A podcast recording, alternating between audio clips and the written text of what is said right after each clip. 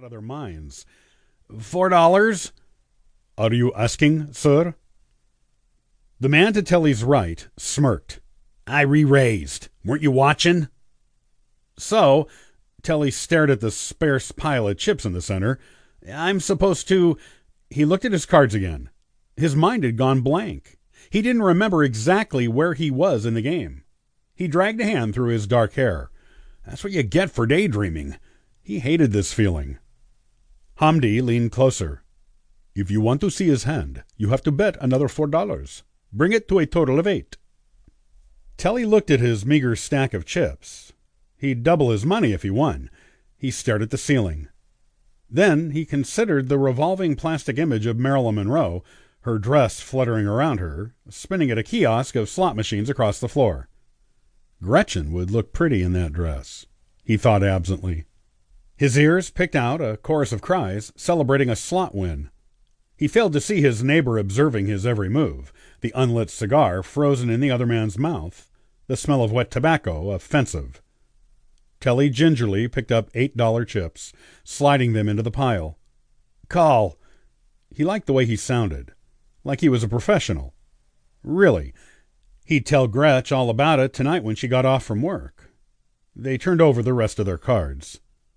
Two pair, fives and tens, Hamdi informed the table, sweeping Telly's coins away toward the gruff older man next to him. Well, I had two pair too, Telly flushed, explaining his error as he watched his chips join the other man's stacks. Sugar, the woman next to him said. He had two tens showing since Third Street. You had sixes and fours. She had long turquoise fingernails with rings on every finger. She stroked her stack of dollar coins suggestively. Telly turned to face her, noticing that she wore thick, fake lashes that sort of resembled the roach he'd killed this morning in the apartment. She sported an artificial beauty mark above her top lip. Her hair was long and black, with odd bangs cut straight across her forehead. It was a hairstyle for a young person, Telly thought, observing her. It was like playing with a wrinkled Angelina Jolie. The woman looked hard at him, the sequins on her cowboy jacket sparkling under the muted light. Tiny lines radiated from her thin lips, and the dark red lipstick bled into them. She looked like a zombie spokesperson for Revlon. How could I have missed that?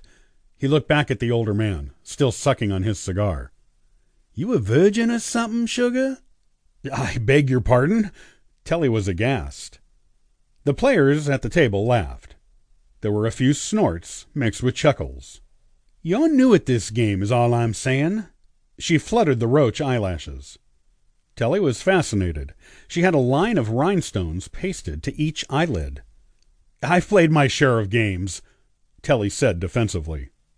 A regular Clutch Henderson. Listen, buddy, if you're playing in the International Series next week, let me know. I want to sit right next to you. An older player wearing a hearing aid said from across the table. Me too. This from a retired African American postman who now played nightly at the casino. Telly gathered up the remainder of his chips, his face flushed with embarrassment. I'm glad I provided you all with an evening's entertainment, he mumbled.